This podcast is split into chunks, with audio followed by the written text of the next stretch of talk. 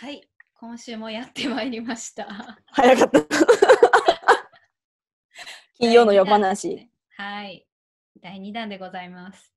先週もいくつか質問に答えたらあまりにもヒートアップしてしまったので二分割にすることにしました後半戦で後半戦です。はい、では行きます。早速行こ えーと、うん。褒め言葉のさしすせそ知ってますあれでしょ？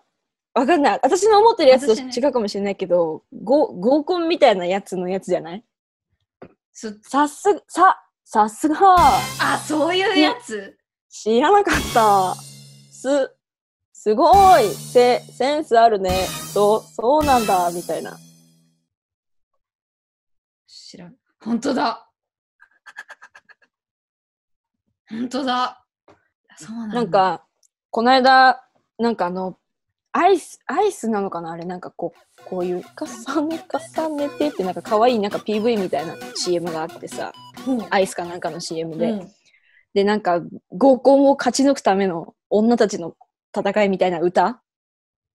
の、あの、な、なんか結構長めの3分ぐらいの動画なんだけど、後で、後で貼っとくわ、リンク。あのね、うん で、あの、その合合コンを勝ち抜くために、女たちが、こう、合戦をどう生き抜くかみたいな歌の中に、これが出てくる。これらをそうなんだ。知らなかった。よく、すごめんさすが。いやー、いや、待って、でもさ、言うじゃん、普通にこれって。そう、言うじゃんみたいな。え、なんかさっきのさ、さっきのっていうか先週のさ、カテゴライズの話じゃないけどさ、なんか、うん。え、今まで知ってる人からしたら、そう思われてたらやだ。うん。だから気にしなくていいよ。気にしなくていい。気にせんでいい。えー、あるんだ。本当に例えばなんかコミュニケーションを取るのが例えばねなんかうん。得意じゃないとか、こう話をどうしてもつなげる必要があるのが例えば本当に好きな人と喋りたいとか、なんかそういう時に改めて気にするべき差しすせそみたいな。はいはいはいはい。ことなんじゃなかろうかね。な料理の差しすせそ的な感じうんうんでね、うん。うん。砂糖、塩、塩お酢、うん。せ、せせ？せ？せ、そ？ソルトいや、塩があるから。あれ？なんだろうそってソース？あ、ソース、まあわからん、まあいいや味噌かな？待ってさ次だしすせときて、味噌。はい。味噌。うん。知らなかったです、私は。うんあるんですね。ごご合コン行った、ごごごごだって、ご合コン行った、行った、行ったこと？だよ。大丈夫か？合コン行ったことある福ちゃん。ないです私もない。はいオッケー。OK なかった、二人とも。え合コン話はできない。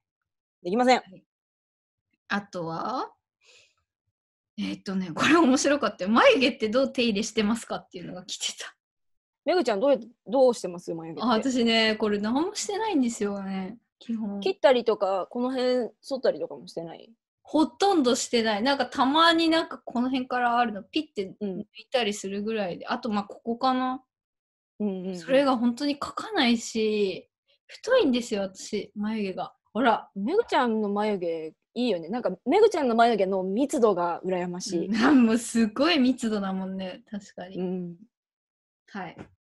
私も生やしっぱなしもうで、うんうんもう最近ね 子供の頃の写真を一回見返してなるほど、うんうん私の生まれたままの眉毛はこれかって思ってお一回生まれたままの眉毛を目指して今生やしっへぱなしほとんどすごい。え、でも綺麗な形だよね、本当に。ありがとう左右バランスが違うとかは受け入れることにしたの最近なるほど。でちょっとごめん私眉毛眉毛私のあのメイクする時とかあの私の顔を構成する中で一番重要だと思っている部分が眉毛だからちょっと喋るんだけど喋って 眉毛をそんな気にしたことなかったな、自分の。こうなんかねなりたい眉毛の画像とかを一生懸命ピントレストとかで探してる時とかめっちゃあって、はい。えー一時期すごい外国の人の眉毛みたいになりたい時があったわけ。こう違うんだキリッとしててでで大体外国の人たちの眉毛ってさもうみんな毛が濃濃くてもともと。形はもうこの辺とかはもう全部剃っちゃってこの辺は軽く塗るだけでこの辺はめっちゃペンシルで描く。うん。とかあとは生まれたまんまのほとんど眉毛の人はそのままちょっと形だけ整えてこういうこういうさあるじゃんこういうスクリューブラシ。これちょっとあのブローについてるやつだけどうん。眉毛ブラシスクリューのやつ、うんうんうん。これにあこれスクリューって言うんだ。スクリューっていうらしいですよ知らなかった。すごい YouTube みたいこれ。ねだから見見えますか？って。見えますか？みたいな。でもこれほんこれやると本当に見えるよ。全然違う。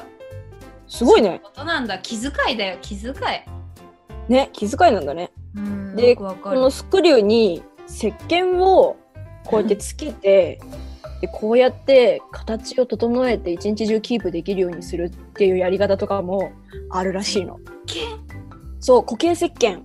あえー、あ固めちゃうってこと？ワックス的な？そうそうそうそうそうそ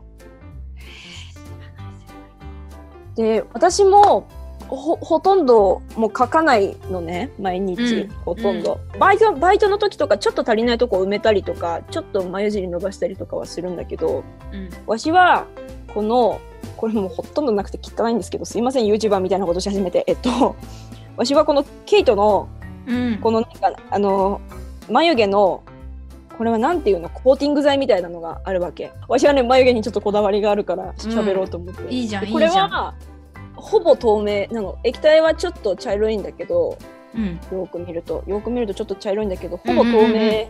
本当だ。あで、そういう色なんだ。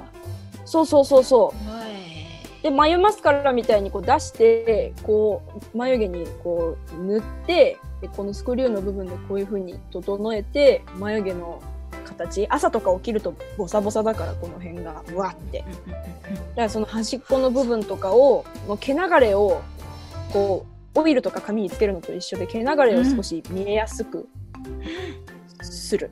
っていうことはしてる。えー、やっぱ違うか。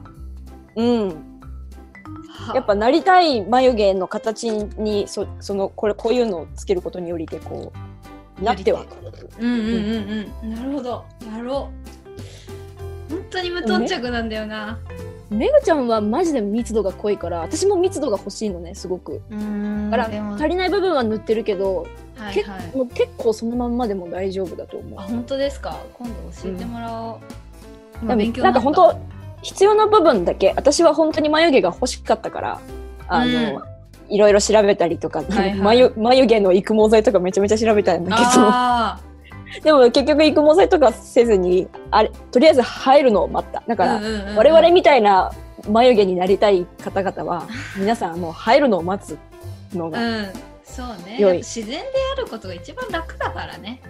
うん生えないタイプ人もいる。私みたいにこう密度が生まれない人とかはなんか毛流れがちょっと見えるようなあのものを使うのを私はおすすめします。こうこうなってるものをうんうこうんしてあげるだけで、そうそうそう密度が出るように見えるから。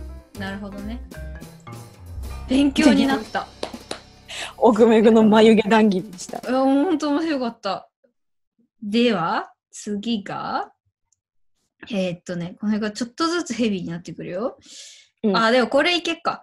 普段メガネをかけていない人のメガネ姿ってキュンキュンときませんか？キュンとします。する。する？する。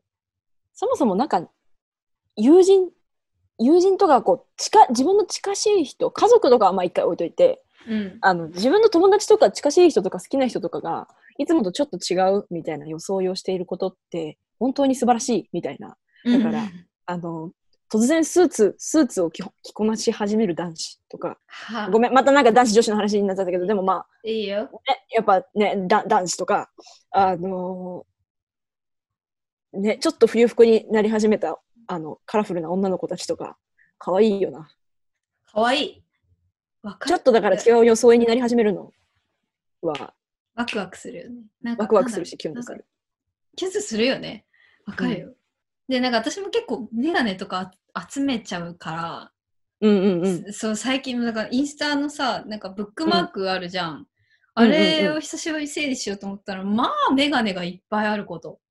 うーん。なんかね、メガネ好きなんだよね。で、できるだけ実践はしてるんだけど、サングラスとかメガネとか好きで、だからなんかこう、なんだろうな、ちょっとこだわりのあるメガネかけてる人とか見ると、もうそれだけであいいなって思っちゃう。いいです。はい。次行こ うん、基本ね、こう、スタイルチェンジするとかっていいよね。パーマかけるとかもそうだけどさ、うんうんうんうん。好好きですよ。うん。きです。眼福。はい。えはいっと、憧れてる人って誰ですか？森ひかりちゃんです。うーん、出ました。出ました。森ひかりちゃんにななりてケース、ね、スマートフォンのケースとかも、ひかりちゃんモデルなんでしょ？そうこれも、ほら、光ってマークが入って素敵。この、ここのスマホケースのブランド、 CASETiFYでいいのかな？この読み方。うん CASETiFYっていう。このスマホケースのブランドが、こうネットで注文するタイプのスマ、あの、あれなんだけど、と森ひかりちゃんがコラボしてて、これ第2弾なのね。うんうん。で、第1弾は、多分第1弾もまだ買える。なんかネオンケースみたいな。液体のやつだったよね。そうそうそうそう。覚えてる覚えてる。に、カタカナ、英語もできるんだけど、カタカナでこう、名前とか文字がこう入れられるうん、うん。っていうのが第1弾で、第2弾のこれは、なんかあの、名詞、名詞がモチーフになってて、あとこれ紐がついてるんだけど、あ、それも付属品なのか。そうそう。付属品？なんか私付属品ってうん。付属品、付属品。かっこいい。冬に携帯2回なくして、え？もう、落としてて、帰ってきその子は帰ってきた帰ってきたその子はその子なの？その子はこの子なの。あ、よかった。そう、1回目海で落として、うん。2回目山で落として。しかも、3日間のうちに2回落としてんの。やばいな。いわきでなくしたんだけど、で、あーあ暴れ回るから、そう、はいはいはい稽古とかで、その屋外での稽古だったから、うん。動き回るし、携帯しなきゃいけないし、なくすから、もう紐付きにしようって言って、うんそうそうそう。かっこいいっていうか、ひかりちゃん素敵だよね。素敵だよね。いいつから？いつから？どれくらいの時期から？私、この人のこと好きって思い始めたのは、大学3年生くらいから。うーん。初めてなんかちゃんと芸能人のことちょっと好きかも、みたいな、思った。なんか、はいはいファッションアイコンみたいな。のにしたいな、みたいな髪型とかも真似したいかはいもって思ったのは、森ひかりちゃんが初めてかも。えー、あとは先輩かな。あ、私はね、めぐちゃんは。うん。考えたんだけど、難しくて。うん。まあでもなんか素敵な女性だなって思って憧れてたりとか、こう映画見て素敵って思うのは、八千草薫さん。亡くなっちゃったけど。いいですね。みたいな、やっぱあの頃、あの頃のっていうか、やっぱこう言葉遣いとか、本当に生き様っていうか、綺麗だなって思って、結構うんうんうん憧れ,、憧れっていうか、なんかこう、思い出す、よく。で、うんまあ、ベタだけど、オードリー・ヘップバーンとかは、やっぱ憧れるよね、なんか。憧れるよね。うん、素敵だなって思う。もう。うん本当に、やっぱ、好きだね。うん。うん、だからそういう感じになっちゃうかな。うんうんオーラとかっていうじゃない、こうなんか凛とした感じがやっぱ素敵だなって思っているね。うんう。ん、そうだね。でも今だとどうなのかな。でも可愛いなって思う。可愛いなっていうかこう、応援したりさ、見ていたい女優さんとまた憧れと違うけどね。まあでもうんうん杉咲花ちゃんとか好きだよ。うん。うん、なんか、あの、ソエンの特集、特集っていうか、あの、連載とかも、写真とかめっちゃ素敵だし、うんうんうん。いいなって思うん。う。うん。なんか人のことをいいなとかこの人のここ素敵ってこう,、うんこう少しずつこう思えるこの自分のキャパシティが広くなってきたのがちょっとはい楽しい、はい。大人になってきて。なるほどね。確かにあるかもな。うんでは、では、次に行きます。じゃあ次、ああ、私にちょっと DM でいただいてて、それを、ちょっとでも、ちゃんと、ちゃんと話さないといけない系の質問なんですけど、うんうえっん。と、メグさんたちが演技やりたいと思ったきっかけを教えてほしいですっていう質問が来てます。タッチ、タッチか。うん。うん。あ、でも、先に。演技やりたいって思ったきっかけは、私、私私も昔クラシックバレエやってて、うん。で、こう、舞台、舞台楽しいみたいな、ずっと思ってたんだけど、なんか、しかしなんか、こう、しっくり来ないみたいなのを子供ながらに思っていたときに、おばおばが、うん。いとこと一緒に、あのーあれよ、あの、劇団四季に連れてってくれたわけ。赤毛のアンを見に行ったの。初？初劇団四季。うん。そうそう。と、アニーをその次の週ぐらいにえ。ってもらって、赤毛シ初めてこうそうね、赤毛、本当だね、赤毛シリーズだ。ほいで、初めてその演劇っていうのを見たわけ。うん。まあ、ミュミュージカルだけど、まあでも演劇を見うんうんて、わし、やりたいの、これみたいな、その時はあに思って、小学校6年生の時だったんだけど、それで中学校にたまたま演劇部があって、うん。人数3人とかだったんだけど。やれるなら全然いいです楽しい楽しいって思って入って、だからそう、それかも。なんかしっくり、うん、私っていうものにしっくりきたのが演劇だと思ったから、そういう感じで演劇やって、高校生も演劇のある学科に行って、大学行って、今、みたいな感じです。うーん、いいね。めぐちゃんはうん。基本、最初はダンサーで、今もそどちらかというとメインはダンサう。うんー。だけど、まず演劇専攻とかにあ理由とかあるんですか？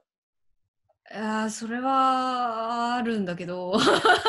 あ、まあオッケーオッケーオッケーごめん、そうだね、そうそうだな。いや、うんでもなんだろうな、そのだからやりたいダンスが大学ではなくて、わざわざやる必要はないって思って、うんうんうん。うん、まあその、えっとですね、私はですね、まあ、まずその、あ、でも、なんて言ったらいいのか、その演技っていうこと、さいえっとね、大学でなんかこう、ふと気がついたんだけど、なんか、うんうまく順を追って説明いくかなんか、まあ、もともと本当にバレエが大好きで、うんうんえっと、バレエを始めて、うん。ずっとバレエっ子でやってたんですけど、えっと、それはまあ、母親が、まあ、バイオリニストで、まあ、お腹にいる時から音楽聴いてて、で、その、トーシューズで踊りたいとか、父を着たいとかっていうよりも、その、バレエ音楽って本当に素晴らしくて、うん。でその、なんだろうな、もうそれだけで物語が、こう、生まれるっていうか、例えば、まあ、一番好きなのは、チャイコスキーもね、三大バレエって言われてるけど、あの、プロコフィエフのロミオとジュリエットの組曲がまあ一番好きなんだけど、うんうん。その冒頭の一音聞いただけで、もうなんか全部その先の二人のこう物語がわかるっていうか、なんかその素晴らしい音楽の中で自分が踊れることがまず幸せで、うん。だから多分それありきで、多分っていうかそれありきでバレエをやり始めてて、ただ、ただその中で、なぜかバレエを見てバレエ見るの大好きなのに、正直、パドゥドゥっていうとこがあるんですけど、その物語とはちょっと外れて、まあその、まあ基本恋愛のお話だから、例えばこう、二人がくっついて結婚式を挙げますって時に、最後の最後、もうオーラスに、そのパドゥドゥって言って二人がまず一緒に踊る。それから男性のソロ、女性のソロ、最後もう一回二人で踊って終わるっていう、まあ、形があるんですけど、正直私、パドゥドゥのシーンがあまりす、あまりそこを見たいと思わない。なんていうか、もっとその物語的なところを見てるのが好きで、昔から。で、なんかそうかんで、だから自分がやりたいことももちろんバリエーションもやるけど、バリエーションの中でもちゃんと物語があるものしかなんかやりたくないっていうか、バリエーション向きの、今はあまりほとんどこう物語でやられてないみたいなしもののパートっていうか作品ももちろんあるんだけどやっぱりジゼルとかそういう物語性のあるものがすでしがやりたくて今考えるとだからその演劇やる前から多分バレエって形ではあったんだけどこうなんか演ずることが好きだったのかなっていうかその音楽ありきだったけどあの音楽あそこのフレーズあの曲に合わせてこの感情をこの弾けたんで やりたいとか多分そういうことを思ってて、でそう。で、まあ、大学に入ったのはその美術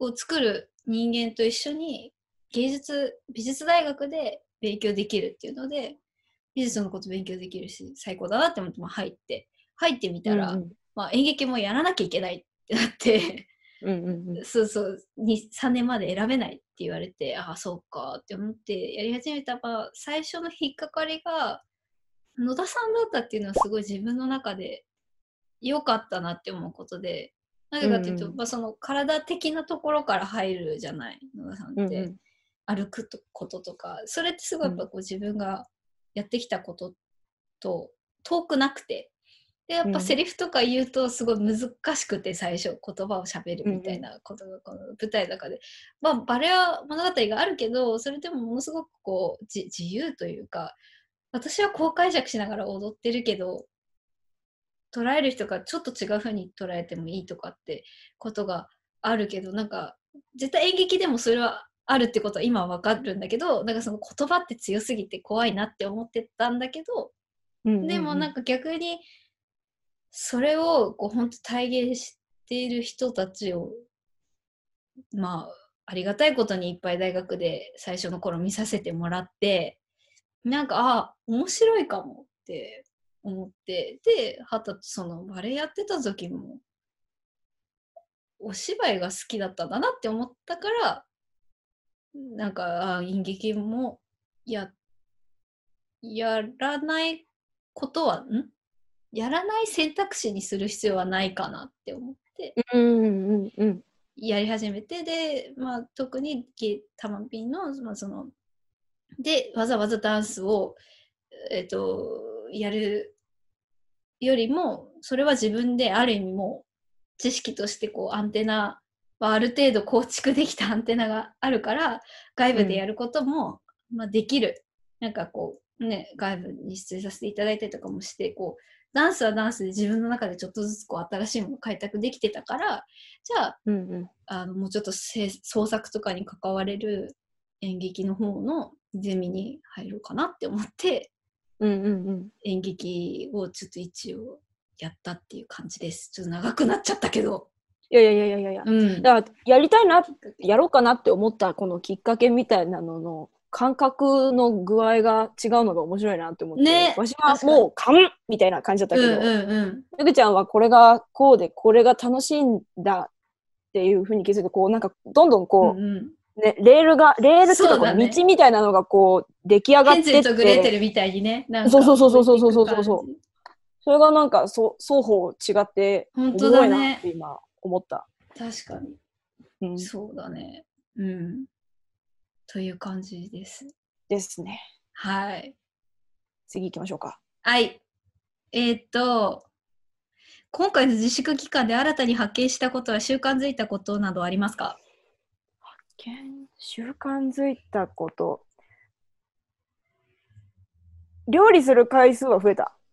はいはい。かな。うん。今日、今日さ、ミントシロップ作ったんだ。あら、おしゃれ。な庭にさ、うんうん。なんかし気づかなかったんだけど、死ぬほどミントがなんか勝手に生えてて。いいよ。すっごい使えるから、それ。本当に本当に。で、とりあえず、なんかミントレシピみたいなの調べたらシロップがいっぱい出てきたから、じゃあまずシロップにして、で、明日あたりは積んで肉と混ぜて、なんかタコライスみたいにしてみようかなとか思っている。楽しいね。うちにも、うちにもミントあってさ、いくつかハーブ系は植えてるんだけど、うんうん、あの夏はおすすめなのは、うんうん、あのミント取ってきて、あのお茶にするの。うんうんちょっとポンポンってやって、香りを出したら、できればメープルシロップちょっと入れて、で、お水とか、まあ、お湯で出すと、本当に美味しいんで、ぜひ。やります。うんあお湯で、だお湯で出して、えっと、氷入れるうんうん。とか。あ冷たくするんだうん。夏場、最高。まあ、あの、冬は全然温めてもいいんだけど、うんうん。美味しいんで、ぜひやってください。おすす。めでございます。じゃあ、私喋っちゃおう、この間に。私は、あ、でもこれかな？ラジオかな？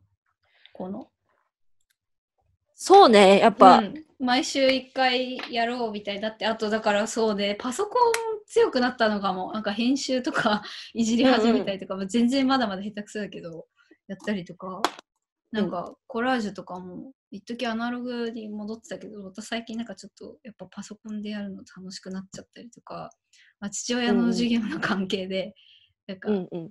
そうそうやっぱね機械のこと私が強いからでいろんなトラブルに対しての対応ができるようになってパソコンに強くなりました この期間中にね。うん、そうかなそんな感じですかねうん。そんな感じですかね。あとじゃあちょっとどんといくねおいよ。えーっとねこの辺からちょっとヘビーなんですよねおう。頑張ろう。えーっと頑張っても報われない時ってどうやって乗り越えてますか？考える？じゃあ私じゃあなんだろうなもしえ頑張っても報われないって分かってるんだったらうん。言い方きついかもしれないけど私はそうねか悲しいことがあったらってことにちょっと言い換えるとうん。苦しかったりとかしてそれがその後むいつ報われるか分かんないからあ報われない時っていうのは今言えるものじゃないと思うんだけどまあなんか辛かったりしんどい時期が続いたりした時は、まあ、どうせ死ぬ前は笑い話だってああよ。うにしてる。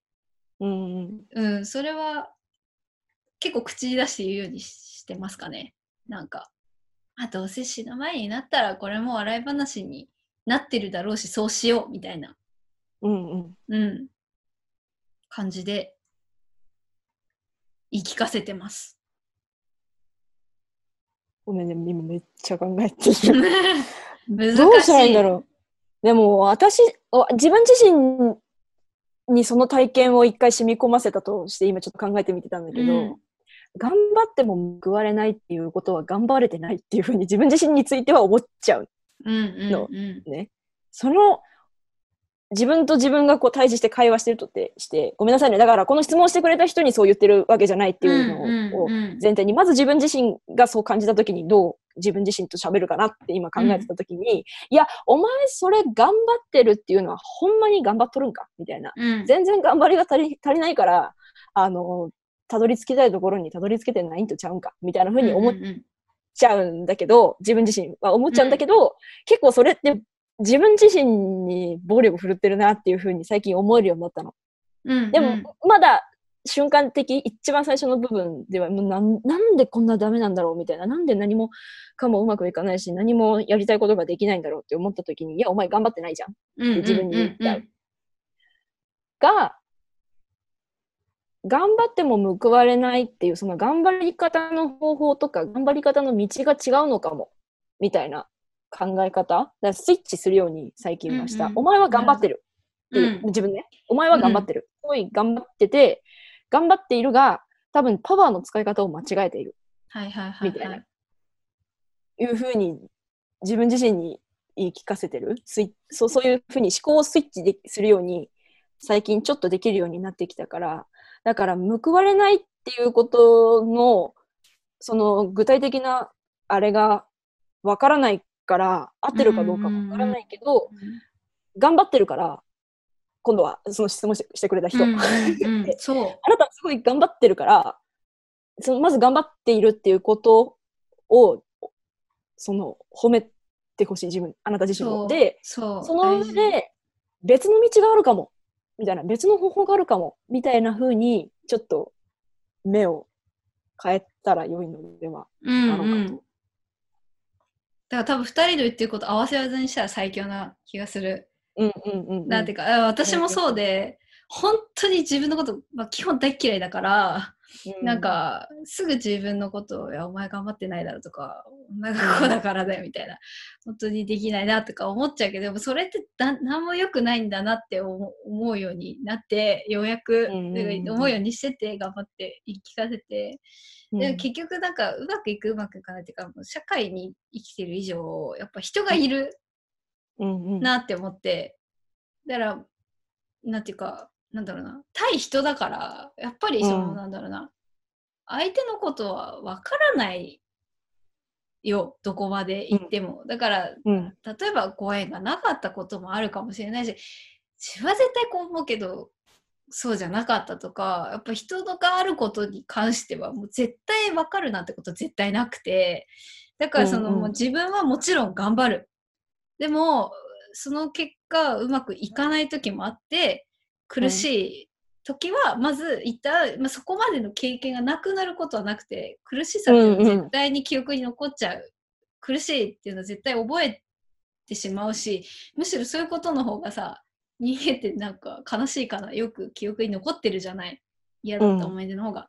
でなんかそういう時は、まあ、私が言ったみたいに、まあ、死ぬ前にはなそんなこともあったなって笑い話になる例えば本当小学校の時すごい悩んでたこと今思い出したって結構、まあなんかそそんなことで悩んでた時期もあったなとかって思う自分がいて多分今悩んでることも20年後30年後の自分が今見てたら、ああまだやってんなみたいなこのことで悩んでるのかとかって思ってるかもしれないって思ってその記憶をね苦しいだけのものにしないっていうのがまず一つでおおめが言ってみ、くれたみたいにじゃあいや私はここまでよく頑張ってきた。なんかあの炭治郎みたいだけど、俺はここまでよく頑張ってきた。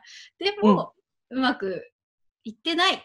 自分が望んだようなことになってないってことはじゃあちょっとこっちからやってみようかとかこっちからやってみようかなとか、そういう中で例えばまあよく言うインプットアウトプットじゃないけどなんかこの人はこういう風なやり方でやったかちょっとこっち真似してみようかなって、まあ、結局真似っこだけど、うん。自分がこう本能的にいけないところに関してはそれこそ人がいるんだから逆にいろんな人の真似をしてみればいいんじゃないですかね。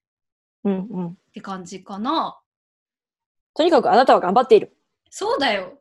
頑張ってないわけないと思うよ、それをまずそれをまず大事にしよう。私たちそう私たちもね難しい人間難しいんだけどそれを大事にしてあげることが次へつながることだと思います。思います。うん。はい。うん。よし。じゃあ次。あー、これね、あと4つなんですけどね。どうやったら好きな人に褒めてもらえるんだろうという。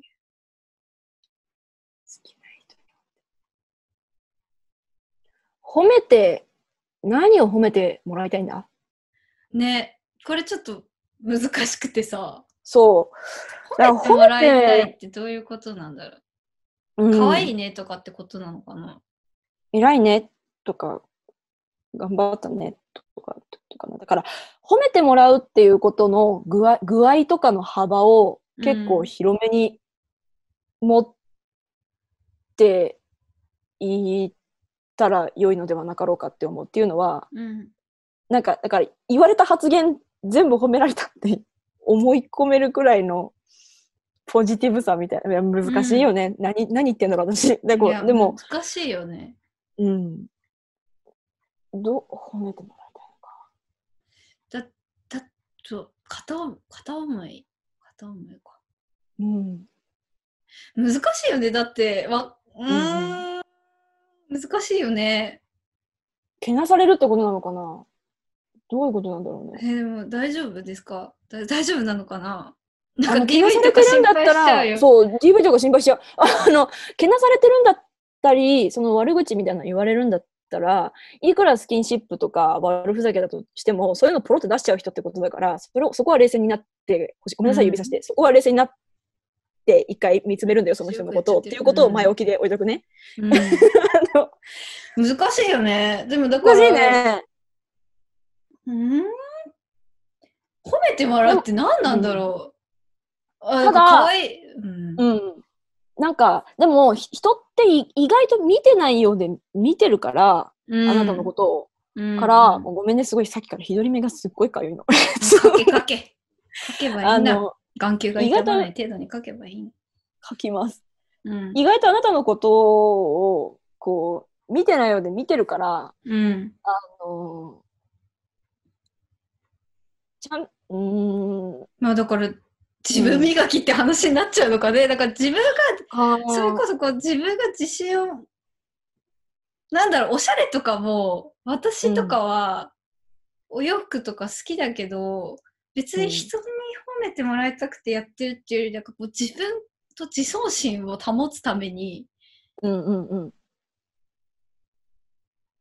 似合ってるとかじゃなくて、こういう服をまとうことで自分をなんとかしてこう、ポジティブな方に持ってこうみたいな気持ちがあるから、うんうんうん。で、なんて言ったらいいんだろうな。ここでもそれってきっと、つまりはその人のこう輝きそのものに、うんなんか繋がっていくと思うから、うん。えーっと、なんて言ったらいいんだろう。その人のこと考えすぎて、その人に褒めてもらい、もらおうとしすぎると、なんか自分じゃなくなっちゃうんじゃない？わかんないけど。それ、それあるね。それある。うんなんか自分であることを褒めてもらえるのは嬉しいけど、褒めてもらおうとしすぎて、わかんなくなるより、自分を突きうん進、自分、オーラが道を突き進んでいて、そこを、いや、でも好きな人がいるんだもんな。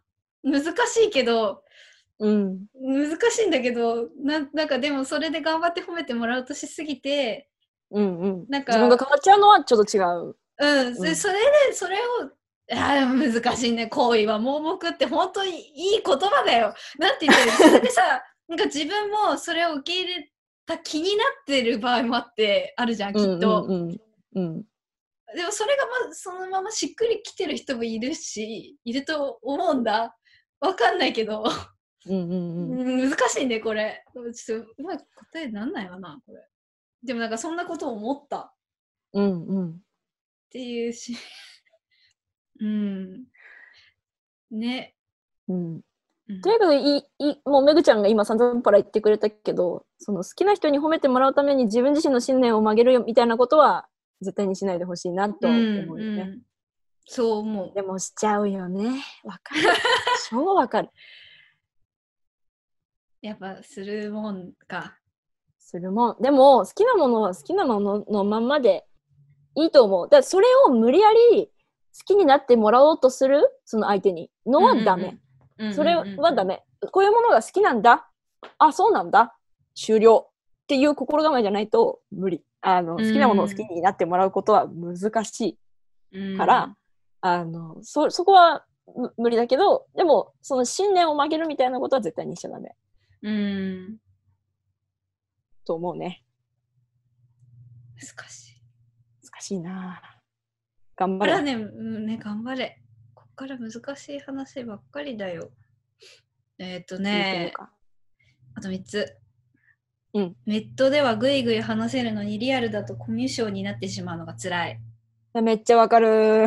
めっちゃわかる。うん。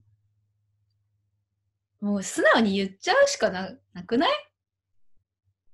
相手、どどういうこと？なんか例えばこう久しぶりに会ったりとかして私なんか結構言っちゃうけど、うまく話せないなって思ったらいやなかなかこうやっていざ会うと喋れないですねとかもんだよね久しぶりに会うととか言っちゃうかも結構言っちゃう。私も言っちゃう。そうだよね。もうそういうしかな,、ないもん。なんかどうどうしようどうしようって自分の中でなんか焦ってきちゃうよりもうん言っちゃえみたいな。言っちゃった方が楽だって感じなのかね。でも難しいよね。そんなもんだよね。私がなんで人としゃ、ごめんね、私がなんで人と喋るの苦手かなっていうのを最近考えるようになったんだけど、うんうん。ちょっとそういうタイミングがあって。うんうん。で、私はあんまり人のことを傷つけたくないの、できる限り。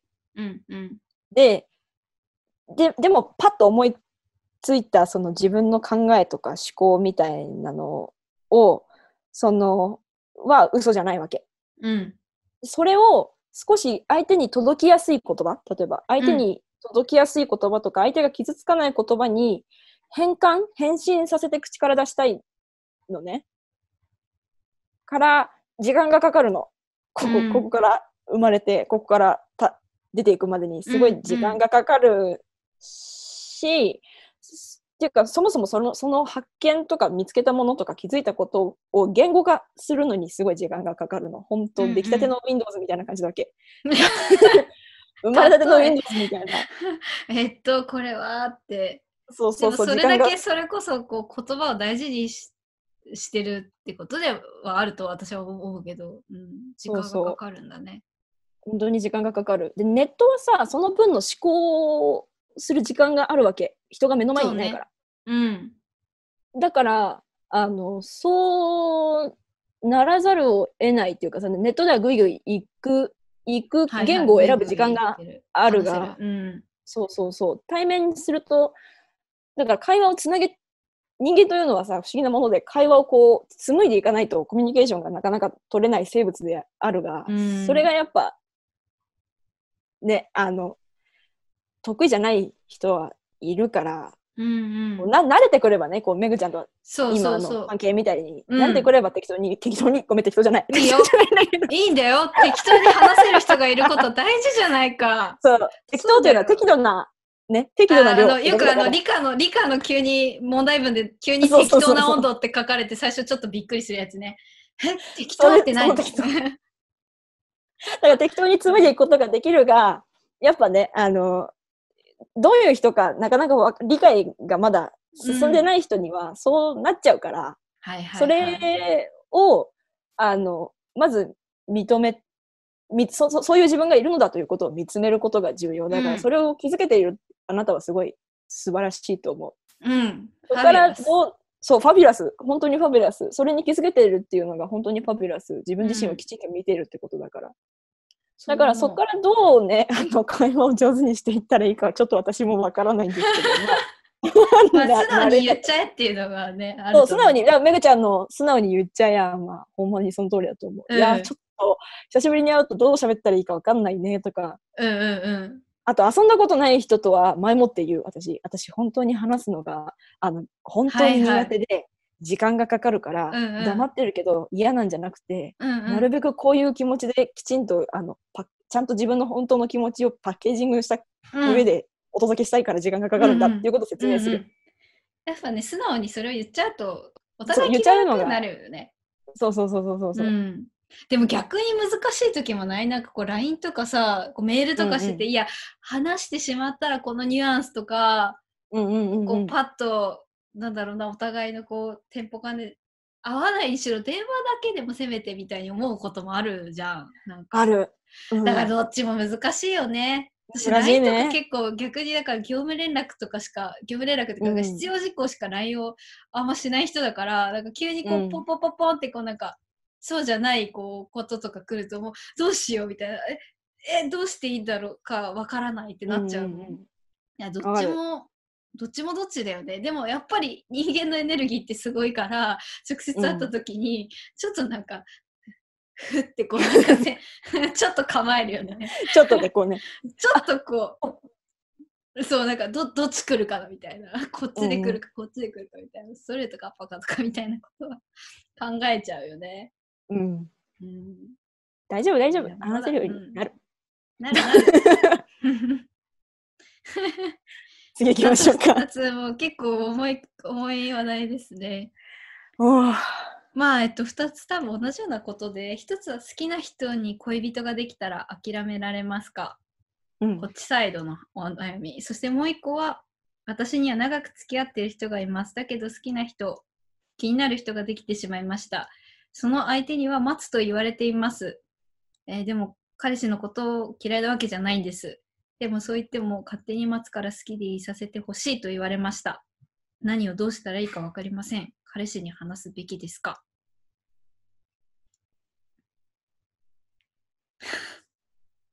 えー、えまずじゃあ好きな人にうん恋人ができたら諦められますかっていう。どんぐらい好きかによる。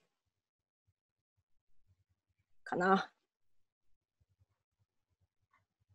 うん、どんぐらい好きかによるかな。そうとしか言えないよね。うん。あの、ダメ絶対は不倫だけど、うん。でも、えー、難しい。でも、どうなんだろう。正直う奪ってでもみたいなことはちょっと言えないうんうんけど、うん、うん、好きな人とどの程度の関係なのかにもよる。もう一方的に好きで、私が例えば。うん。うんでもなんか気づいたら恋人ができちゃってたうん。うんうん、みたいななったら、あもうしょうがないか、みたいな。時間はかかるけど、しょうがないか、になるまでは、次に行くまでは時間かかるけど、まあ、しょうがないかになれる。うんが、結構、例えば仲いいとかで、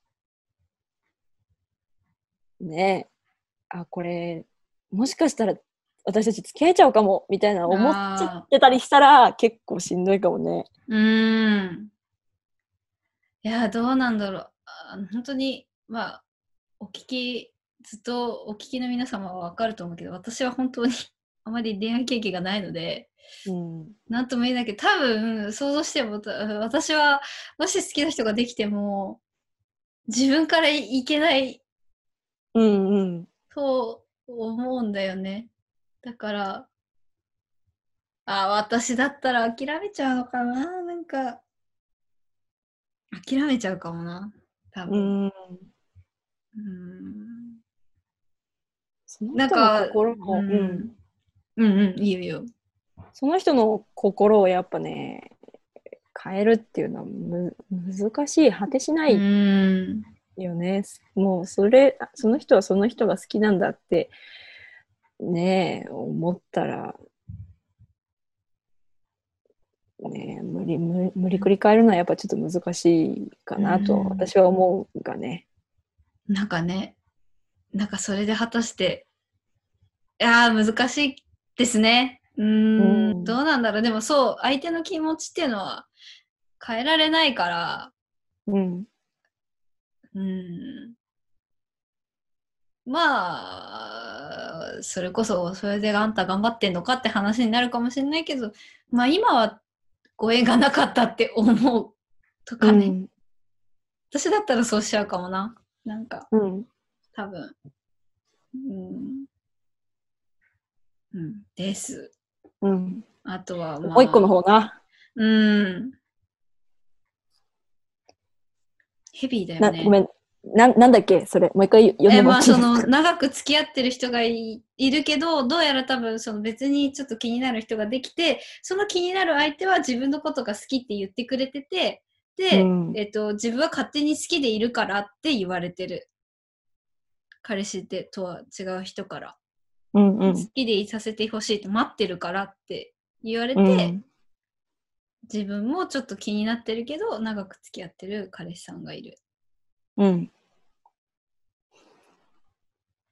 まあ、ああなたが、その、気になってる人と、どうしたいのかを、はっきりさせないといかん。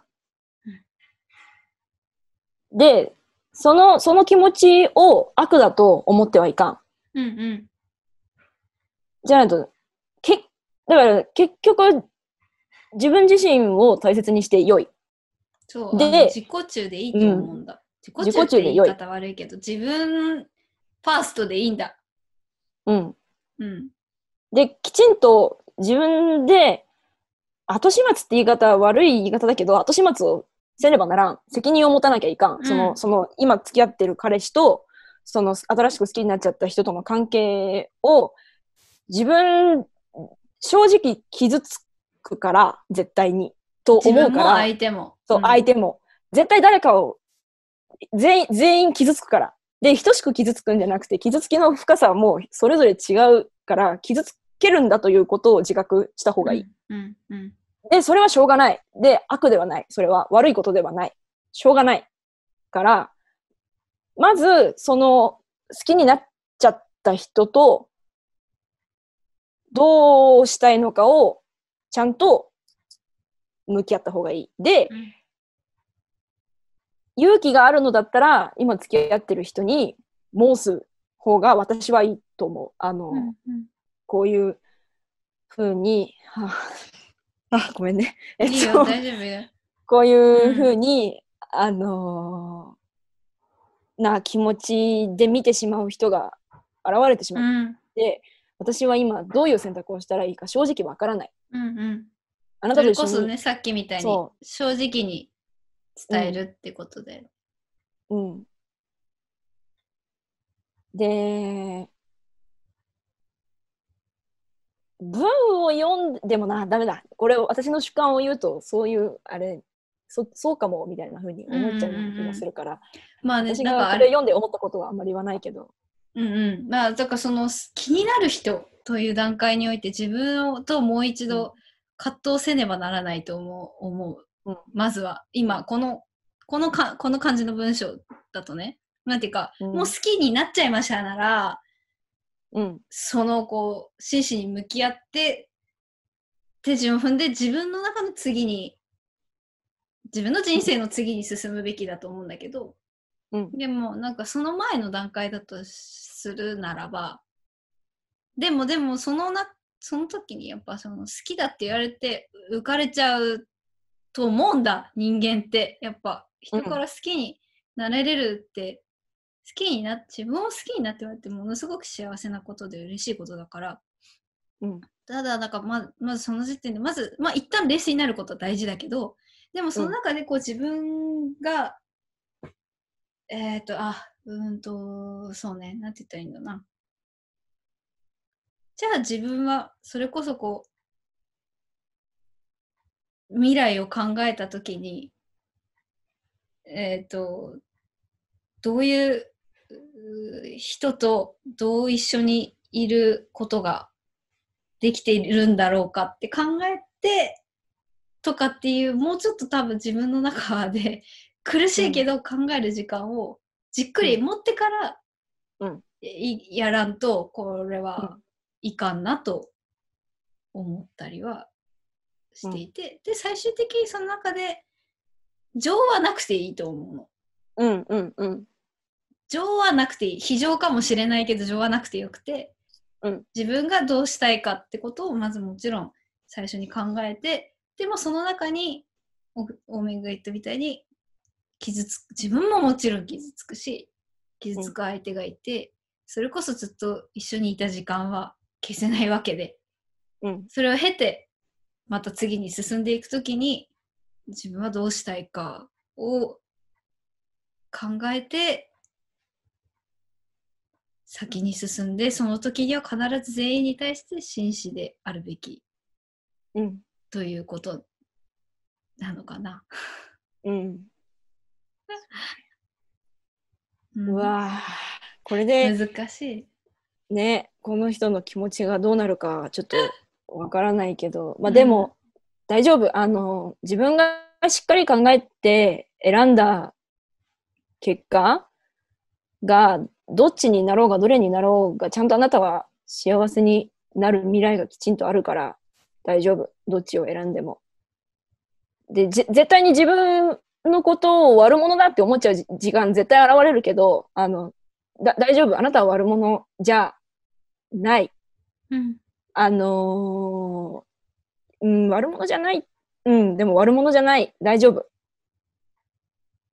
大丈夫多です。分あれよ法律というものがね今の現代にはありますので、うん。法律に引っか触れない。からなければ法に触れなければ誰も悪者じゃないんだ。うん。そうなんだ。そういうことでいいだろう。しかもしかうん。もいいや、この話はいいや。うん。そういうマインドででもしっかり考えてうん。傷。つけるってことは傷つけてるから、うん。なんだ、うなんつったらいいの？傷つけるから、自分も傷つくけど人を傷つけるってことはものすごく大変なことだから、なあね、大人になって。うん。一個だけ絶対忘れちゃいけないことは、嘘つくちょろまかすは絶対にやっちゃダメ。おう。嘘つくちょろまかすをやったらもう全部が崩壊してあなたは幸せになれない。うん、もうだあれ、うんうん、うん。本当に。永遠に何年も泥沼にはまることにきっとなると思うから、嘘つくちょろまかす、何でも言うよ。う嘘つくちょろまかすを絶対にやっちゃダメ。人間関係において。はい。それさえやらなければねあなたは悪じゃ、ある、はいはいはい悪くない。悪じゃない。そうね。そうだね。本当に。うん。なんだろう。ちょろまかすための嘘は良くないって感じなのかな。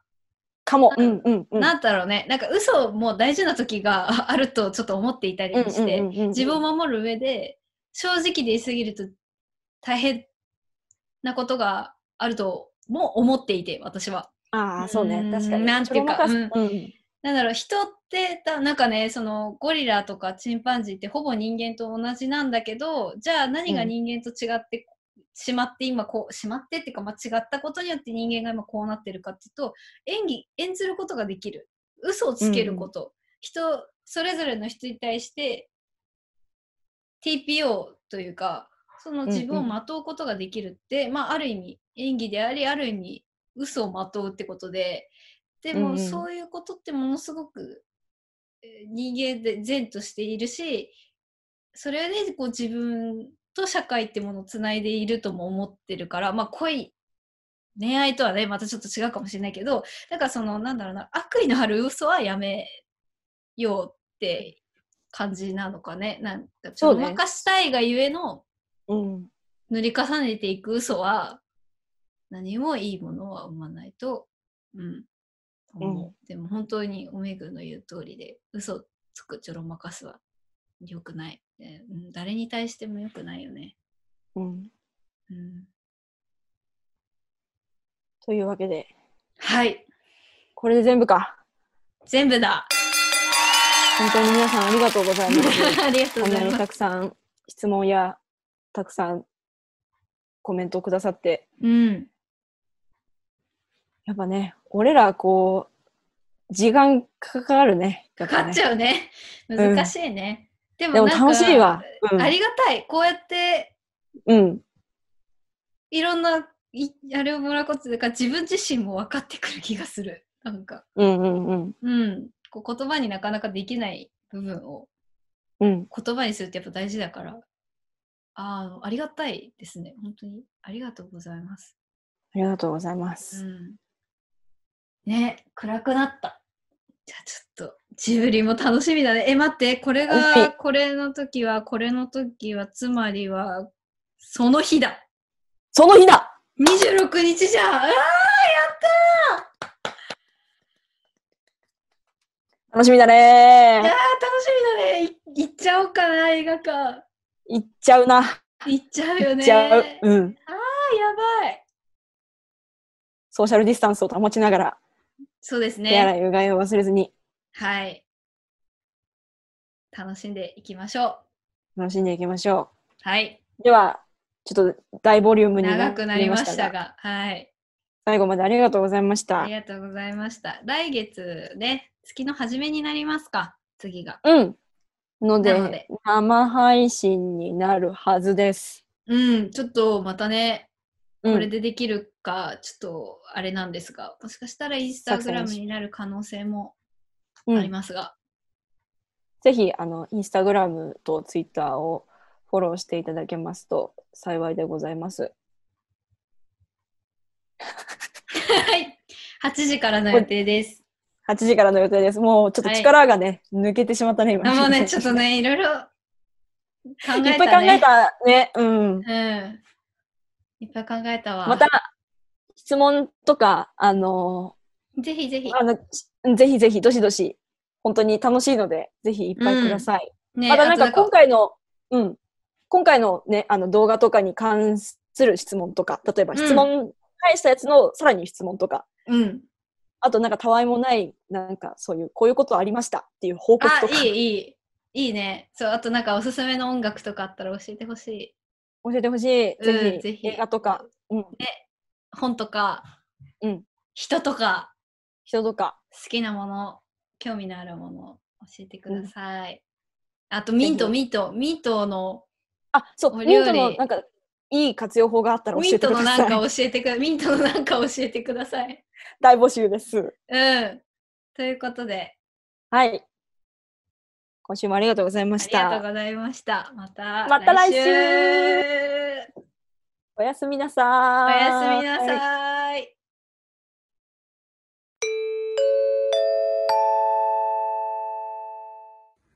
えー天ぷら銀河さんのリモート一人芝居宇宙飛行士一人酒の奥めぐみバージョンが公開されました、えー20分ぐらいの見やすい短編なので他の俳優さんの作品とも合わせてぜひご覧になってください以上ですはい、皆さん、こんばんは。安倍めぐみです、えー私からも追加のお知らせ失礼いたします。